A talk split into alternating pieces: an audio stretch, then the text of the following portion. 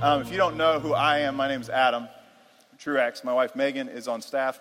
I usually am up there screaming into a microphone and playing a guitar, but today you're stuck with me out here, um, and it's my privilege to be out here. And so I kind of want to tell you where we're going, and then we're going to go there. So just to get us going, we've been in the middle of this series called The Journey, Becoming a Disciple, this series where we've been talking about what does it look like to become a disciple, a follower of Jesus right? We've been trying to figure out what that looks like. And the way that we kind of tackled that question of what it looks like to become a follower of Jesus is we said, well, we need to look at some followers of Jesus. So we looked at the disciples in the Bible and said, okay, how did they become a follower of God, right? There's, there's no better example other than the people who sat at the feet of Jesus. So we might as well dig into what they've got going on. So that's where we started. And we've moved through uh, five weeks of this, and we're in the sixth week of this series, and this is the final week. It's the last week before we start our fall series where we're going to be reading the book of Ephesians from front to back, all the way through to January. So saddle up. It's going to be good. But I want to tell you where we came from and where we're going this morning. So, starting in week one of this six week series, we kind of talked about what it was like to be called by Jesus, where Jesus walked up to somebody and said, Come, follow me. and they did. Right? There's something intriguing about him. There's something um, that just made people tick. And they said, Yes, I want to be a part of whatever this guy's got going on right? And so they said, yes, let's go. And then week two, that's like, okay, so we're following Jesus now. We're walking around with this guy, but what do we do next? Well, we learn from him. And Zach kind of talked about what, how we can learn from Jesus. And Jesus in Matthew chapter 5 through chapter 7 taught the Sermon on the Mount. And the disciples sat at his feet and learned from him, right? The next week we talked about what did they do next? Well, they participated with Jesus in the gospel. They participated with him. They kind of joined with Jesus in doing the work, right? They, side by side with Jesus, actually doing physical work that blessed people and changed lives.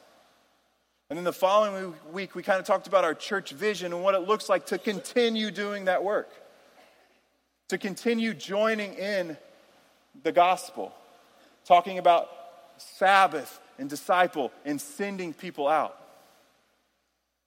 And then last week, Scott talked about what it looks like to deepen our faith or deepen our trust in God. So we've got this picture of following Jesus, learning from Jesus, developing um, a, a practice of participating with Jesus and doing the work, and then deepening our faith even more when the struggles come, when stuff gets difficult, deepening our faith. And today we need to talk about what it looks like to continue.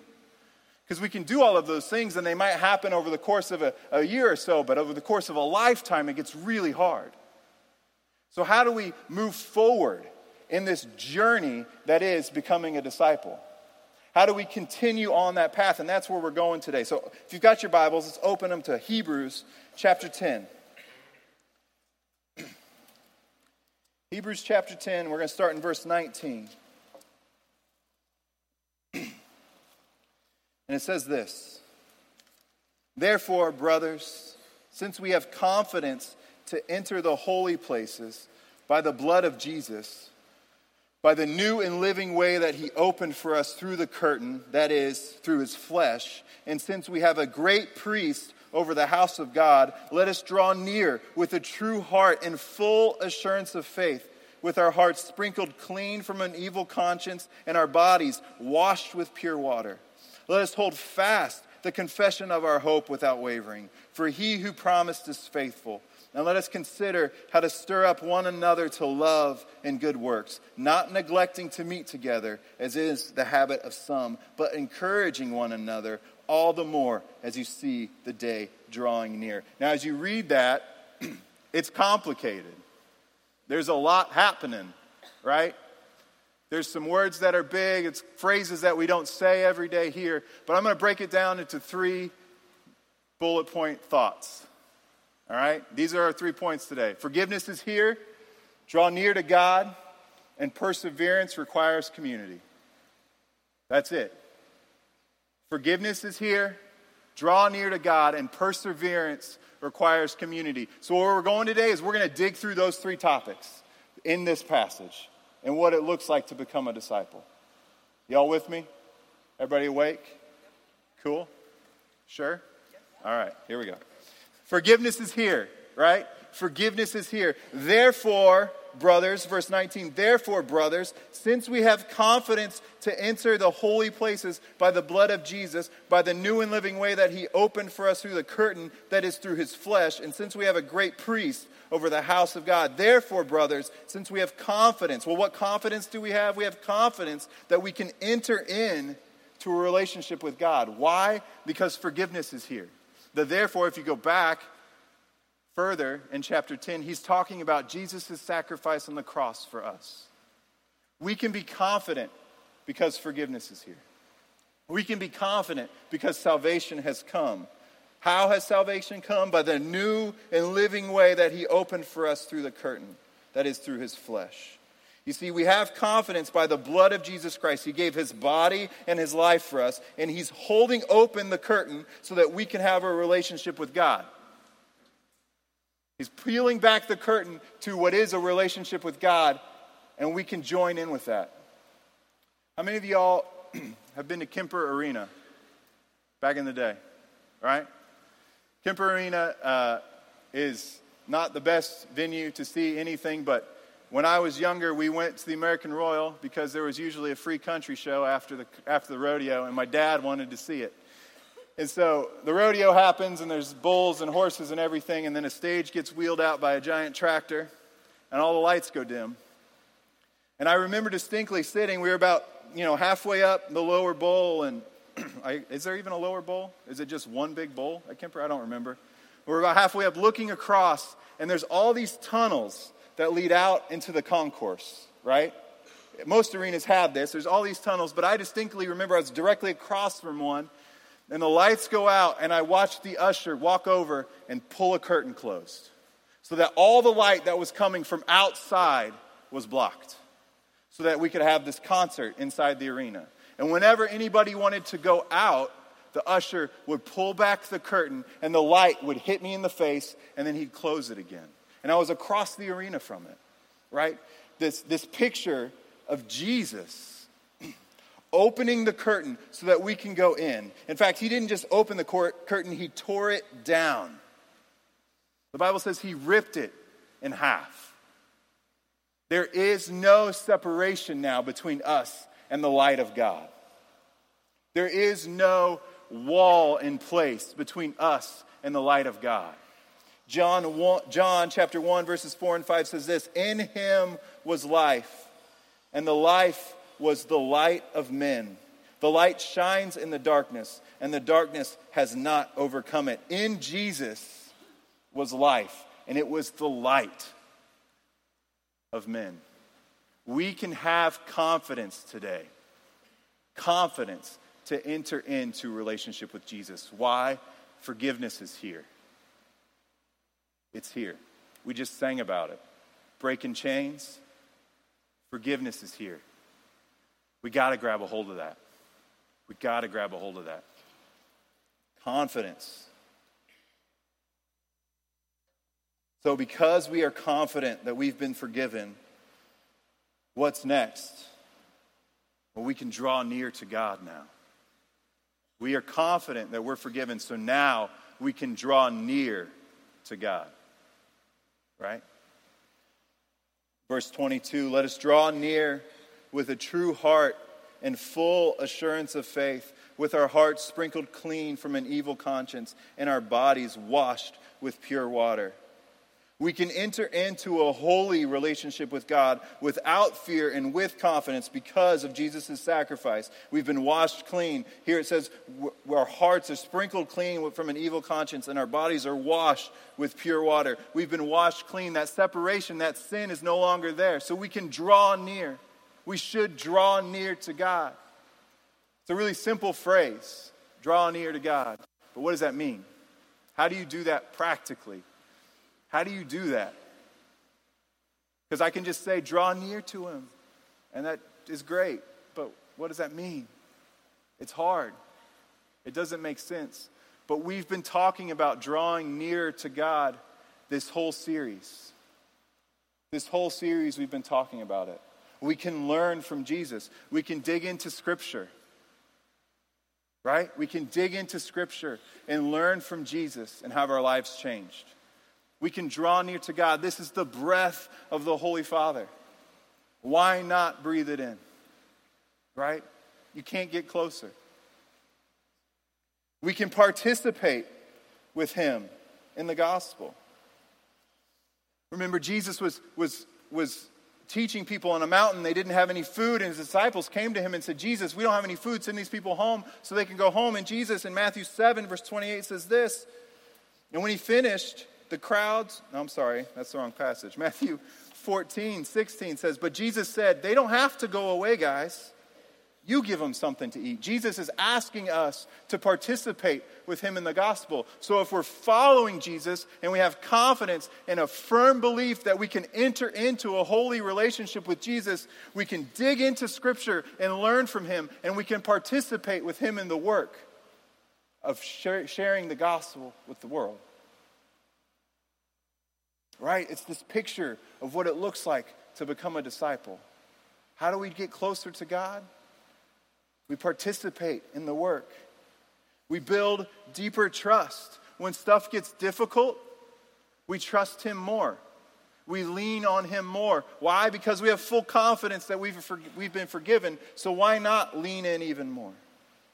Matthew 14, verses 28. Peter is in the boat and Jesus is walking on the water. And Peter says, Lord, if it's you, command me to come out on the water. And Jesus says, Come on. So Peter got out of the boat and walked on the water. Deeper trust. God, if you're really asking me to do this, let me walk on water. Come on. Let's go. Deeper trust. It's really easy to say these things, but practically, it's really hard. Practically, it's really hard to do these things. To have a daily walk with God, to daily draw nearer to Him, is hard. It seems easy when we just say, oh, I just participate in the gospel. Oh, just whatever. But it's hard. And I understand that. I, back in June, uh, we adopted a dog, and his name is Flint, and he's a Shar Pei Great Dane mix. So he's not giant, but he's not little. And, you know, I'm a, I'm a guy who goes after like phases. And so I'm like, you know what? I'm going to walk this dog every night. I'm going to do it. I'm going to be that guy who walks his dog every night. Four nights. That's all I did. Four nights. Then I got tired. Something came up. I was tired of him tugging on the chains. 70 pound dog ripping my arm off. Right? I gave up. I got lazy. How often do we get a new Bible and we're like, I'm going to read my Bible every day? I got this new one. It's a study Bible now. I got this new version. I'm going to dig into it, right? When we make it three or four days, we put it aside. Ooh, I got this new notebook. I'm going to start, you know, journaling every day. And we fail all the time, right? It's not an overnight thing that we can become a disciple of God, a follower of God. It takes a lifetime. It's a journey. Journeys aren't just week long trips, journeys are years, decades of endurance to continue this walk, right? We can have confidence that we're forgiven, even when it seems like we haven't been. We can have confidence that God is in control, even though it seems like He's not. And we can have confidence that we can have a relationship with Him, even when we've turned our back and gotten lazy and stopped walking with Him every day. God is still standing there saying, I'm here. Draw near to me. I'm here. I'm ready. Let's go. Right? It's hard to do that, but God is there with us. So, how do we succeed? How do we succeed in this daily walk with God, this daily drawing closer to God? How do we succeed? Perseverance in a journey requires community. It requires community. There's a show, it's on Netflix. Um, it's called The Long Way Round. It's a documentary of um, two guys who get on a motorcycle and they drive from London, England to New York City going west. And when they get to the edge of Russia, they get on an airplane, they fly to Alaska, and then keep riding. They take the channel underneath the English Channel. One of them is uh, an actor, Ewan McGregor, and it's a wonderful documentary. It's a wonderful documentary of what it looks like to travel the world on a bike. But the thing that they couldn't do was do it by themselves, right? They couldn't do it by themselves. It was the two of them, and then about four hours behind them, in a van and in a truck, was the team of people supporting them, right? So they're off on their own, but there's a team of people right behind them. So when they got into trouble, the people would come and help. Hey, you, you need food? Oh, your bike's stuck. You can't get through this muddy section. Let's go. We're going to pull you through. You need to get over a river? Well, here's a truck that you can put your bike on so you can get over this river. Right? They can't do it on their own. They can't get across the world on their own. And we can't daily walk with God on our own. We need others. We need community. We need support. Let us hold fast, verse 23, the confession of our hope without wavering. For he who promised is faithful. Then let us consider how to stir up one another to love and good works, not neglecting to meet together, as is the habit of some, but encouraging one another, all the more as you see the day drawing near. How do we persevere? We hold fast Another term for holding fast is an unwavering embrace. An unwavering embrace to our own story of redemption. How do we persevere? We need to remember that God saved us. In, in, in here it says we need to hold fast the confession of our hope without wavering. We need to hold fast to our own story of redemption without wavering. An unwavering embrace of what God's done in your life already. And that can seem hard when the waves are crashing against you. But hold fast to our story. How else we encourage others and we are get encouraged towards what? Towards love and good works, towards participating in the gospel. And when we encourage others, when we go to somebody and say, Hey, I see God doing this in your life, and He's doing this amazing thing, and I see it and I recognize it in your life, guess what happens? Not only are they encouraged, but you also are encouraged. When you say, Hey, so and so, you're doing this thing, and it's just amazing, it's really cool to see what God's doing in your life, it gives them encouragement, and it gives you encouragement because God is moving and He's real. It goes both ways.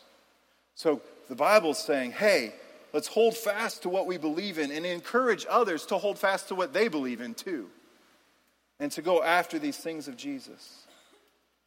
It says we need to meet together for the purpose of holding fast and encouraging. We need to meet together. So, so that's why we meet on Sunday mornings. Sunday mornings is a great starting point to hear God's word and to hear stories of what God is doing in the lives of his people. We get to worship together as a family. We get to sing songs. We get to hear from Scripture together as a family. But then there are so many people who walk in here on a Sunday and they don't talk to anybody. Or they walk in here and they just kind of sit and talk to the two or three people that they know, and that's it. And then they leave, and they don't have any other community around them until next Sunday. So there's six days where the waves are crashing down and they're by themselves trying to hold fast to the story of their own redemption. And God is saying, You need community, you need people around you. Sundays is a great start, but there's got to be more.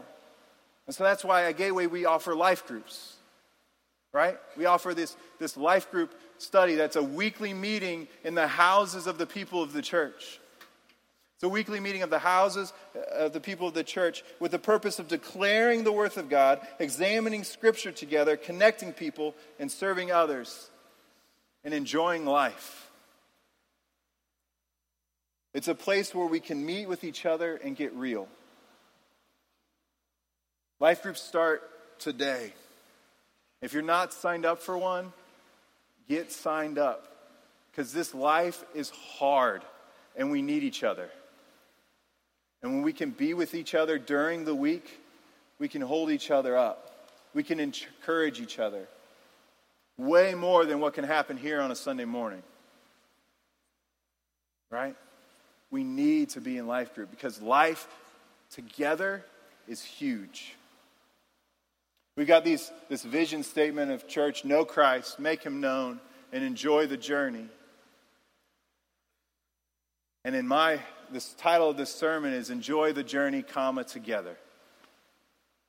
Because I can enjoy the journey all day long by myself, but if I'm not with others, it's not very much fun, right? You know, I don't, I don't go to a sporting event by myself. It's not very much fun. Just to go sit by yourself and watch the Royals lose most of the time, but win every once in a while. Right? It's not very much fun. But when we're in community and we're cheering on the God of the universe, what a beautiful thing it is. Um, a couple of weeks ago, the eclipse happened. Um, and there was a, a radio show that I, a podcast that I listened to called Radiolab that um, it's kind of a science based podcast, but they were talking about the eclipse and they had recordings of people from around the country that sent in the audio recording of when they saw the totality of the eclipse. How many of you guys got to see totality? Anybody? Yes. It was awesome. I love me some space stuff. Like NASA is the coolest thing in the world to me, right? I love it.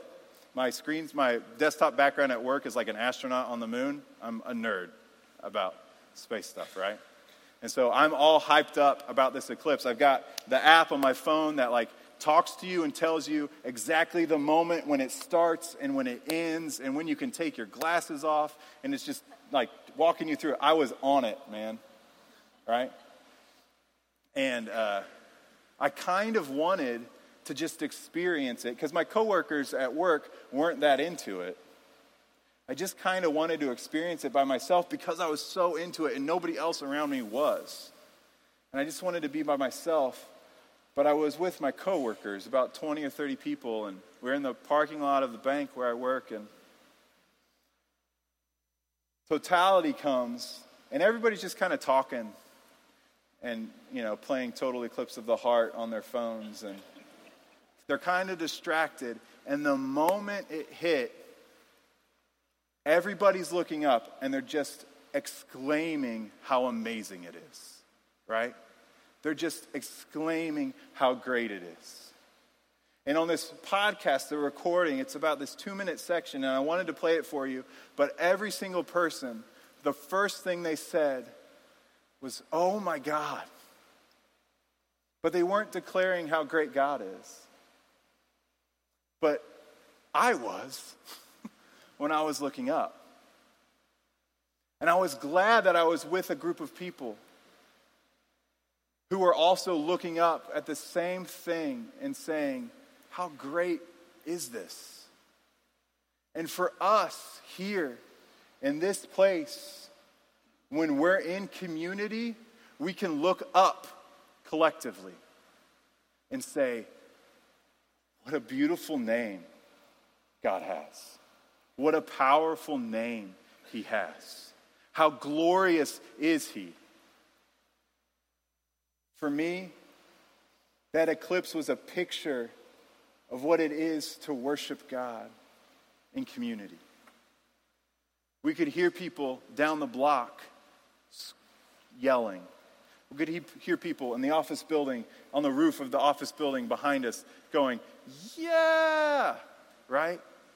And in this recording, on this, I go listen to it. In this recording, people are sobbing and saying, It's so beautiful. People are crying. There are thousands of people at this one location just cheering, just cheering. A round of applause just erupts. They couldn't do anything else when looking at what God can do. And we can't either. And so we need to meet together for the purpose of encouraging one another and looking up collectively, looking up to God and saying, Isn't God great? Forgiveness is here. He died for us, and we have redemption. He died for us. We have salvation. He died for us. We can now enter into relationship with God, and we can look up and say, Yes. How amazing is that? We can look up and say, collectively, as a group of people, we want to draw near to you, God, because you've provided access to yourself. So we want to draw near to you, and collectively, as a whole, we look up and we walk through these things of learning from Jesus, participating in the gospel, and deepening our trust. We look up to you, God, and together as a group of people, we move in that direction. As a family, we move in that direction. Life group is where we take church and put it into real life. And we get down and dirty with each other. So if you're not in life group, get signed up. Find one, get into it. It is huge. There are stories after stories after stories of people's lives being changed, of people's growth in Christ deepening and deepening and deepening because of life group. Not because of Sunday morning, but because of life group. Get signed up for life group today. If you don't hear anything, get signed up for life group today, please. It's huge. It's huge. We can look up collectively. Forgiveness is here, and God is calling us to Him because of that. And we need each other. We need each other. So today, we're going to take communion, but we're going to do it differently than we've done in the past. In the past, the song is played, and at your, at your own pace, you've gone and you've taken the bread and dipped it in the cup and taken communion collectively. But today, as a family, we want to look up together. And so we're going to take communion together as a family today. So, uh, here during this song, a group of people are going to pass out communion cups. And they're going to look different than anything we've done before. This is it. It's a little communion cup. And there's two layers. The top layer you peel back, and there's the bread. And we'll take the bread together. And then in a moment after that, we'll take the juice together. But here's what I want to do as they're passing out this juice and these crackers, here when the song starts, we'll start passing them out. What we want to do as a church is sing this song the song that we just sang a moment ago. What a wonderful name it is. And collectively, as a church, we need to look up to God. Collectively, as a church, we need to look up and say yes to God. What a wonderful name it is. What a powerful name it is. What a glorious name it is. So let's pray, and then we'll sing, and then we'll take communion together. And God is amazing. God, we love you, and we thank you for who you are. We thank you that you've given us your word. And we thank you that you've given us your name, your forgiveness access to a relationship with you. And God, as we worship this morning, let us collectively stand and with full hearts and full voices say, Yes, what a beautiful name it is. Let us stand and with full hearts say, Yes, what a wonderful name it is. The name of Jesus that saved me from my sin, that saved me from my unrighteousness, that saved me from my own self. And that's powerful to redeem the world. So, God, as we sing, let that resonate in our hearts.